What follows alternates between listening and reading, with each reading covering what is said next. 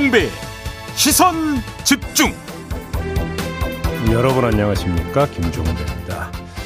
대통령직 인수위원회가 오늘 해단식을 갖고 50일간의 활동을 마무리하는데요. 3부에서 인수위 신용현 대변인 연결해서 인수위 활동에 대한 자평 들어보고요.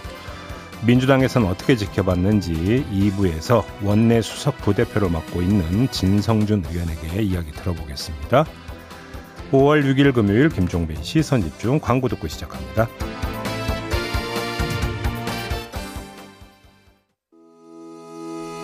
시선 집중은 촌철님들의 다양한 목소리를 기다립니다. 짧은 건 50원, 긴 건 100원인 문자 메시지 샵 8001번, 스마트 라디오 미니와 유튜브 라이브로도 시선 집중과 함께 하실 수 있습니다. 믿고 듣는 진품 시사 김종배의 시선 집중.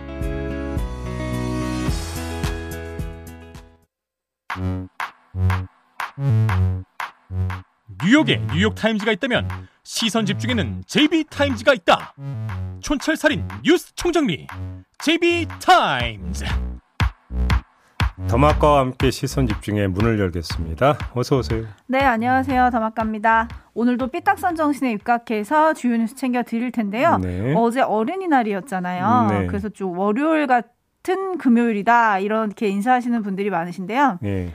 어제 매누님이 어린이날을 맞아서 종배형 더마카를 딸처럼 여기시고 용돈 부탁해요라는 촌철을 주셨었잖아요. 네. 그래서 방송 끝나고 제이비가 저와 제작진 모두에게 커피와 빵을 쐈습니다. 표현은 똑바로 해야지. 쐈습니까? 뺏어갔지. 아주 아름답게 미담화 시키고 있잖아요, 제가. 그래서 신나는 아침이었는데요. 네. 여튼 그 마음을 나누고자 저희도 촌철님들께 소소한 선물을 준비했습니다. 오. 어제가 어린이날이었는데 네. 나는 어린이라고 생각했는데 대접을 안 해주더라. 서운하셨던 분들 음. 또는 오는 일요일이 어버이날이잖아요. 네. 어버이날에 대접받아야 할 사람이라고 생각하시는 분들 네. 문자 저, 주시면 저, 저, 저, 저. 아, 예, 예. 문자 보내세요. 네. 총 30분께 네. 커피 쿠폰 쏘겠습니다. 아, 예. 짧은 문자 50원, 긴 문자 100원의 정보 음. 이용료가 부과되는 문자 메시지 음. 샵8001 보내주시면 되고요. 네. 스마트 라디오 미니 게시판은 무료니까요. 여기로 남겨주시면 되겠습니다. 네, 많이 많이 보내주시고요. 네, 매누님이 오 종배형 대박 이라고 보내주셨는데 음. 네, 제이비 아, 왜 자꾸 형님, 왜? 형님이 자꾸 저보고 형이라고 그래, 자꾸. 네. 어제 제가 정리해 드렸잖아요. 네. 제, JB는 모두의 형이다. 촌철 모두의 형이다. 아, 그래요? 네. 저는 동생이고 싶어요. 네. 레드헤어님, JB 뺏길 게 있다는 거 좋아요. 오, 그러니까 뭔가 되게 부자 같다. 그러니까요. 부자시잖아요. 네. 오고 가는 정이 있는 JB 네. Times. 오늘도 주목할 뉴스들 챙겨드리겠습니다. 네. 첫 번째 뉴스는 어떤 건가요? 윤핵관이 다시 등장을 했는데요. 국민일보 기자에게 말을 했습니다. 네. 뭐라고 했느냐?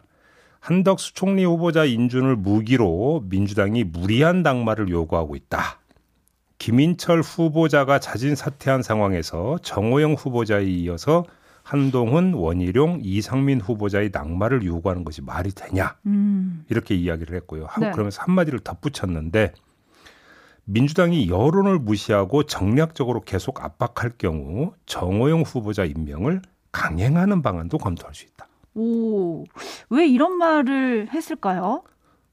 이 마지막 말이 되게 인상 깊지 않습니까? 네, 인상 깊네요. 아주 좀 그런데요. 네. 이 말을 뒤집으면 뭐가 됩니까? 한덕수 후보자 인준을 해주면 정호영 후보자는 임명하지 않는다는 뜻으로 읽어야 되는 거잖아요. 음. 어떻게 이런 이야기를 할 수 있을까 싶은 생각이 좀 많이. 드는데요. 근데 하여간 평을 하면 어제 말씀드린 그대로 아니겠습니까? 네, 그러네요. 한덕수 인준과 정호영 낙마를 기본 거래 카드로 설정하고 있다. 네. 이거 확인이 되고 있는 거잖아요. 네, 네. 이러면 이제 관심의 인물은 딱 한 명, 한동훈 후보자 아니겠습니까? 그렇죠. 어, 이에 대해서 윤핵관은 한동훈에 대해 지금까지 도덕적으로 흠결이 나온 게 있느냐. 음흠. 인사청문회도 열리지 않은 상황에서 한동훈 후보자 낙마를 요구하는 것을 도저히 받아들일 수 없다. 이렇게 말을 했거든요. 네. 다시 말하자면 지금 진행되고 있는 언론의 검증 그리고 청문회에서의 한방 여부가 인사 줄다리기의 향배를 좌우할 것이다. 음흠. 어제 했던 얘기를 다시 안 할 수가 없게 되는 겁니다. 네, 지금 한 며칠째 똑같은 얘기를 하고 있는 것 같은 느낌이 들긴 하는데 네. 그만큼 이게 중요한 관전 포인트가 될 것 같습니다. 네. 관련해서 최근 부상한 게 한동훈 후보자 딸과 관련한 논란이잖아요. 계속 나오고 있죠. 네. 네. 한동훈 후보자의 딸이 다양한 봉사활동으로 인재로 소개가 된 미국 인터넷 매체 기사들이 사실은 돈을 주고 실은 기사였다. 이런 네. 뉴스가 어제 전해졌습니다. 예. 홍보 대행 사이트에 보면 뉴욕 헤드라인은 40달러, 로스앤젤레스 트리뷴은 65달러라고 나와 있는데 음, 한 후보 측한 후보자 측도 이걸 인정을 하긴 했습니다. 네. 해당 매체는 정규 언론이 아니라 지역 인터넷 블로그다. 딸이 봉사활동을 홍보하기 위해서 건당 4만 원 정도 지불을 하고 인터뷰 형식의 글을 실은 거다. 하지만 글 내용 자체는 모두 사실이다. 해당 글을 입시에 사용한 적은 없다. 라고 했는데 그러면 돈 주고 기사 실은 거는 뭐 괜찮은 건가요? 아니 저는 이해를 못 하겠는 게요. 왼손이 한 일을 오른손이 모르게 하라. 음? 거꾸로인가요? 아무튼 오른손 왼손이 있어요. 네. 봉사 활동이라고 하는 것을 홍보하기 위해서 돈까지 지급한다라는 게 일단 납득이 되십니까? 음. 봉사 활동이라고 하는 것은 말 그대로 자기가 봉사를 하면서 자기 뿌듯함을 느끼고 네. 남에게 뭔가 도움이 된다라고 하는 어떤 자기 만족감이라든지 네. 또 사회에 기여한다라고 하는 만족감 그걸로 충분한 거잖아요. 그런데 음. 태평양 건너 있는 곳에 돈까지 지불을 하고 봉사 활동을 홍보하려고 했다. 네. 일단 이 자체도 좀 이해가 안 되고요. 네. 왜 제가 이 말씀을 드리냐면 입시에 사용한 적은 없다면서요. 네. 그래서 드리는 말씀이에요. 입시에 사용한 적도 없는데 왜 돈까지 내면서 봉사활동을 홍보를 합니까? 네. 상식적으로 이해가 되는 행위입니까? 현님이 입시에 사용할 예정이겠죠라고 해주셨네요. 아 예. 음, 어쨌든 좀 납득이 안 가긴 하지만 어쨌든 이런 해명이 나왔고요. 네. 한편 한동훈 후보자 딸이 다양한 활동을 바탕으로 서울시장상, 인천시장상을 받았다. 근데 지자체에 수여 기록이 없다. 이것도 저희가 어제 짚었었잖아요. 예. 서울시가 기록은 누락이 됐지만 수여한 게 맞다. 라는 입장을 어제 밝혔다는 점도 전해드리겠습니다. 근데 관련해서 또 뉴스타파가 보도한 것도 있더라고요. 음흠. 그 이제 학회지 두 곳에 네, 논문이라고 해야 될지 아티클이라고 해야 될지는 모르겠습니다만 이게 이제 그 게재가 된 적이 있는데 네. 이 본부가 말레이시아와 방글라데시에 있는 좀 문제가 있는 곳이다. 음. 이런 요지의 보도를 또 뉴스타파가 내놓은 것도 있습니다. 네, 약탈적 학술지다 뭐 이런 네. 얘기가 있었죠. 네. 또 한동훈 후보자는 그건 논문이 아니다라고 음, 또 해명을 하기도 해서 네. 아무튼 여러모로 좀 주목이 되는 한동훈 후보자입니다. 음. 다시 윤핵관 얘기로 넘어와서요. 윤핵관이 민주당이 국회 의석수를 앞세워 새 정부의 발목 잡기식 정치 공세를 펼치는 것을 더 이상 좌시하지 않겠다. 라고도 했다는 게 앞서 인용된 보도 아니겠습니까? 예. 이거는 무슨 뜻인가요? 그렇습니까? 좌시하지 않으면 어떻게 하느냐? 음. 그 이런 시나리오가 있겠죠. 한덕수 후보자를 버린 뒤에 김부겸 현 총리에게 재청을 요구하고 이어서 장관 임명을 강행하는 카드. 오? 이건 뭐 많이 나왔던 이야기예요. 네. 근데 문제는 이것이 윤석열 정부와 지방선거에 어떤 영향을 미칠 것인가 하는 점 아니겠어요? 음. 어, 윤핵관은 민주당의 발목 잡기라고 규정을 했죠. 네. 그러면 여론도 아 어쩔 수 없고 불가피하다 이런 식으로 호응을 해줄 거라는 기대감이 여기에 깔려 있을 것 같은데 눈 여겨볼 점이 한덕수 후보자에 대한 여론이거든요. 네. NBS 조사 결과가 어제 나왔습니다. 어, 구체적인 조사 내용은 중앙선거 여론조사심의회 홈페이지를 참고하시기 바라고요. 이 조사 결과를 보면 한덕수 후보자 지명에 대해서 잘못한 인선이라는 응답률이 45%였어요. 음. 반면에 잘한 인선이라는 응답률은 33%였어요. 네. 상당히 높죠. 자, 이 여론조사 결과는 민주당이 인준 부결을 시키든 아니면 인준을 질질 끌든 이런 민주당 행위에 대해서 여론 역풍, 역풍이 그리 크게 불지 않을 수도 있다라는 점을 시사하는 거거든요. 네. 왜냐하면 부정적으로 보고 있기 때문에. 이 이야기는 한덕수 후보자 인준 부결을 명분 삼아서 강경책을 펴는 것의 정당성을 떨어뜨릴 수 있다라는 또 2차 음. 추정으로도 연결이 될 수 있는 겁니다. 네. 그렇기 때문에 어, 이러면 우리가 강경책으로 간다라고 하는 것이 꼭 여론 호응으로 연결이 될 라고 볼 수가 없다. 음. 이 점을 봐야 되고요. 하나만 더 짚을 게 있는데 윤핵관이 이런 얘기를 공개적으로 하고 나온 이유 그리고 윤핵관이라는 익명의 그늘에서 공개적으로 하고 나온 이유 이걸 네. 봐야 되는 건데 그건 민주당과의 물밑 협상이 제대로 안 되고 있다는 방증일 수 있다는 것이죠. 음, 네. 만약에 물밑에서 뭔가 이야기가 진행이 되고 있다면 이렇게 익명 언론 플레이는 하지를 않을 거라는 겁니다. 네. 그런 점에서 뭔가 이야기가 잘 안 되고 있다라는 하나의 신호일 수가 있다는 점을 놓치면 안 되는 것 같고요. 네. 그 차원에서 여론 간보기용의 성격도 짙다. 이 네. 점도 함께 봐야 되는 것이죠. 근데 어제 장재원 당선인 비서실장은 출근길에 아주 공개적으로 음. 민주당을 향해서 한덕수 총리 후보자 인준 거부하는 상황에 대해서 민심과 동떨어진 일은 민주당에 이롭지 않다. 한덕수 총리 후보자는 산업통상 외교까지 전체를 관통하고 있는 대한민국에 꼭 필요한 분이다. 라고 했는데요. 네. 여기 진짜 윤핵관 중에 윤핵관이신 이분은 실명으로 기자들 앞에서 이렇게 목소리를 낸 거, 이건 어떻게 봐야 돼요? 아니 이거는 당연한 일이라고 봐야 되는 거죠. 그러면 공개된 자리에서 뭐 예를 들어서 낙마 가능성을 언급할 수가 있습니까? 그건 안 되는 얘기잖아요. 그렇죠? 네. 어 오히려 정호영 후보자에 대해서 내가 무슨 말을 하겠냐라고 거기에 또 밑줄 긋는 언론도 있었습니다. 예, 네. 즉답을 피한 오히려 이 부분에 밑줄을 그어야 되는 거겠죠. 네. 그리고 또 이어진 보도들은 윤석열 당선인이 어제 한덕수 후보자와 통화를 했다. 음, 윤 정부 총리는 한 후보자밖에 없다라는 말을 했다. 뭐 이런 보도들도 이어지고 있어서 좀 지켜봐야 할 문제인 것 같고요. 네. 사사공하나님 왜 윤핵관은 자기 필요할 때는 윤핵관이고 아닐 때는 이름 걸고 나오고 그걸 다 받아주는 언론들은 뭔지 음. 점점점 해주셨는데 네. 이것도 좀 생각해볼 문제인 것 같고요. 네. 7920님, 조국 전 장관 이 정도 의혹으로 압수수색 시작한 거 아닙니까? 음. 한동훈 후보자도 법무부 장관 후보자인데 검찰은 왜 안 움직이나요? 라고 보내주셨는데 뭐 비슷한 의견들이 좀 오고 있고요. 네. 원명자님, 어쨌든 국민의 정서와는 맞지 않는 것 같습니다. 라고 해주셨는데 음. 여튼 분수령은 9일 한동훈 후보자 청문회다. 여기에 그렇습니다. 좀 밑줄을 긋고 뭐 저희도 시선 집중하겠습니다. 여러 번 얘기했으니까 뭐 더 길게는 말씀 안 드리겠습니다. 네. 제이비타임즈 다음 주목할 뉴스는 어떤 건가요? 어제 청와대 비서관급 1차 인선 결과가 발표가 됐어요. 네. 눈길을 끄는 사람이 몇몇 있었는데 총무비서관에 윤재순 전 대검 운영지원과장을 내정을 했습니다. 이 사람은 윤석열 검찰총장 시절에 대검 운영 지원 과장을 지낸 사람. 뭐 이렇게 정리하면 되는데 네. 역대 대통령이 총무비서관은 수족과도 같은 사람을 썼다는 점에 기초하면 뭐 그럴 수도 있는 인사다. 넘어가겠습니다. 음, 문제는 두 명의 검찰 출신 변호사인데요. 이시원 공직기강 비서관과 주진우 법률 비서관.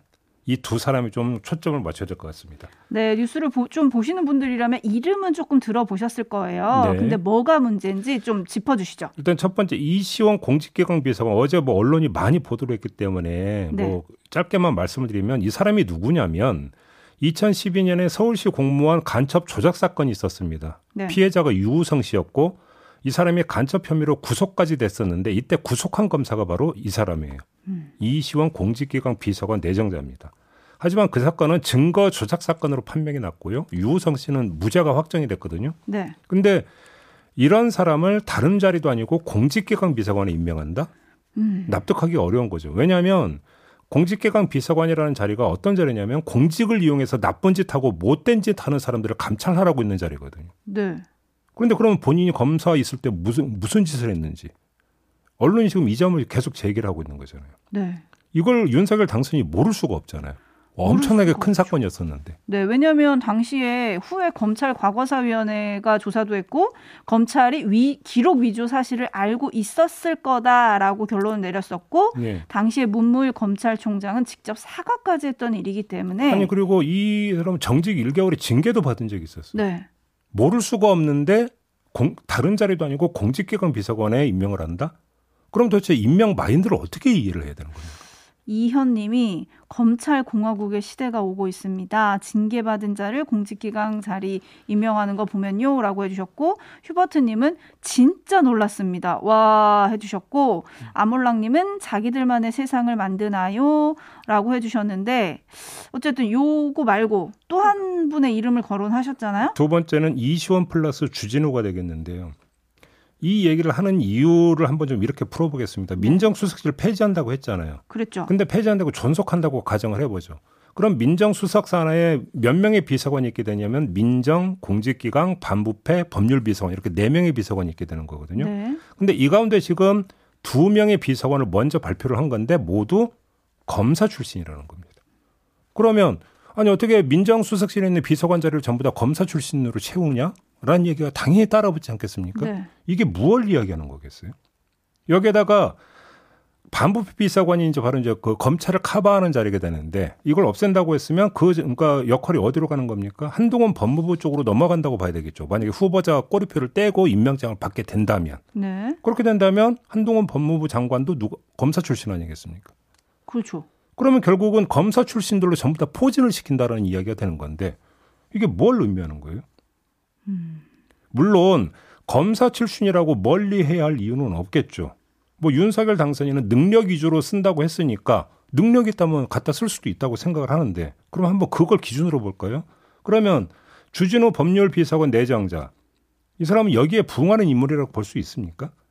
지금 현재 말도 많고 탈도 많은 그 인사 문제 있지 않습니까? 네. 그 인사 문제가 전 단계 검증이 있었는데 검증의 장본인이 바로 이 주진우 변호사 아닙니까? 네, 인수위에서 현재 인사 검증 역할을 맡고 있죠. 그렇죠.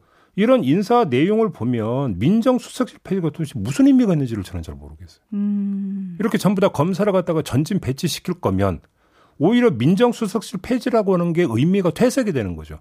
민정수석실을 폐지하겠다고 한 이유가 뭐예요? 이곳을 통해서 검찰을 장악하는 것을 어떻게 되니까요? 차단하겠다는 그런 얘기했잖아요. 네. 이때 무슨 얘기가 나왔으면 아 그러면 반부패 비서관 자리만 없애면 되는 거지 뭐하러 민정수석실 자체를 없애느냐 이런 얘기가 나왔었었거든요. 그런데 그러면 다른 역할을 하는 데서 전부 다 검사 출신 갖다 쓸 거면 민정수석실을 폐지한다고 하는 그 애당초의 취지 내지 명분이 살아서 작동하고 있는 거냐 아니면 거꾸로 역주행하고 있는 거냐 이거 따져봐야 되는 거잖아요. 네. 다양한 의견들이 올라오고 있는데요. 봄빛님, 이번 정부는 검사들이 유독 많네요. 라디오 헤드님, 이러다가 공안정국 될 것 같습니다. 라는 의견 보내주셨고, 반면에 8990님은 검찰에 계속 있었으니 믿고 맡길 사람이 검사 출신이 많은 건 당연하지 않을까요? 일단 잘할 거라 믿고 지켜봅시다. 이하나 이삼님, 자기가 잘못을 저지른 것을 있으니까 음. 자기 잘못이 있으니 더 잘못을 저지른 사람을 더 잘 잡겠거니 하고 임명한 게 아닐까요? 이시원 변호사 관련인 것 같습니다. 네. 7322님, 진짜 너무한다. 한마디로 인사 참사라는 의견. 이렇게 다양한 의견들이 오고 있는데요. 음. 좀, 어쨌든 임명은 된 거니까 어떻게 하는지 지켜봐야 할 일인 것 같은데, 근데 앞서서 시계를 조금 돌려보면 5일 전에 국가안보실장 등 대통령실 주요 인선이 발표됐을 때 네. 기자들이 장재원 대변인에게 묻습니다. 음. 주진우 변호사가 법률비서관으로 갈 거라던데 맞나요? 그랬더니 장 대변인이 그랬다면 오늘 발표를 하지 않았겠나? 좀 기다리시라. 라고 했는데 결국 임명을 했어요. 요건 뭐 어떤 의미가 있는 걸까요? 그러니까 뭐 장재원 비서실장이 연막을 친 건지 아니면 장재원 비서실장도 파악을 못하는 어떤 인사의 과정이 있었는지는 현재로서는 확인할 방법이 없는 것이죠. 네.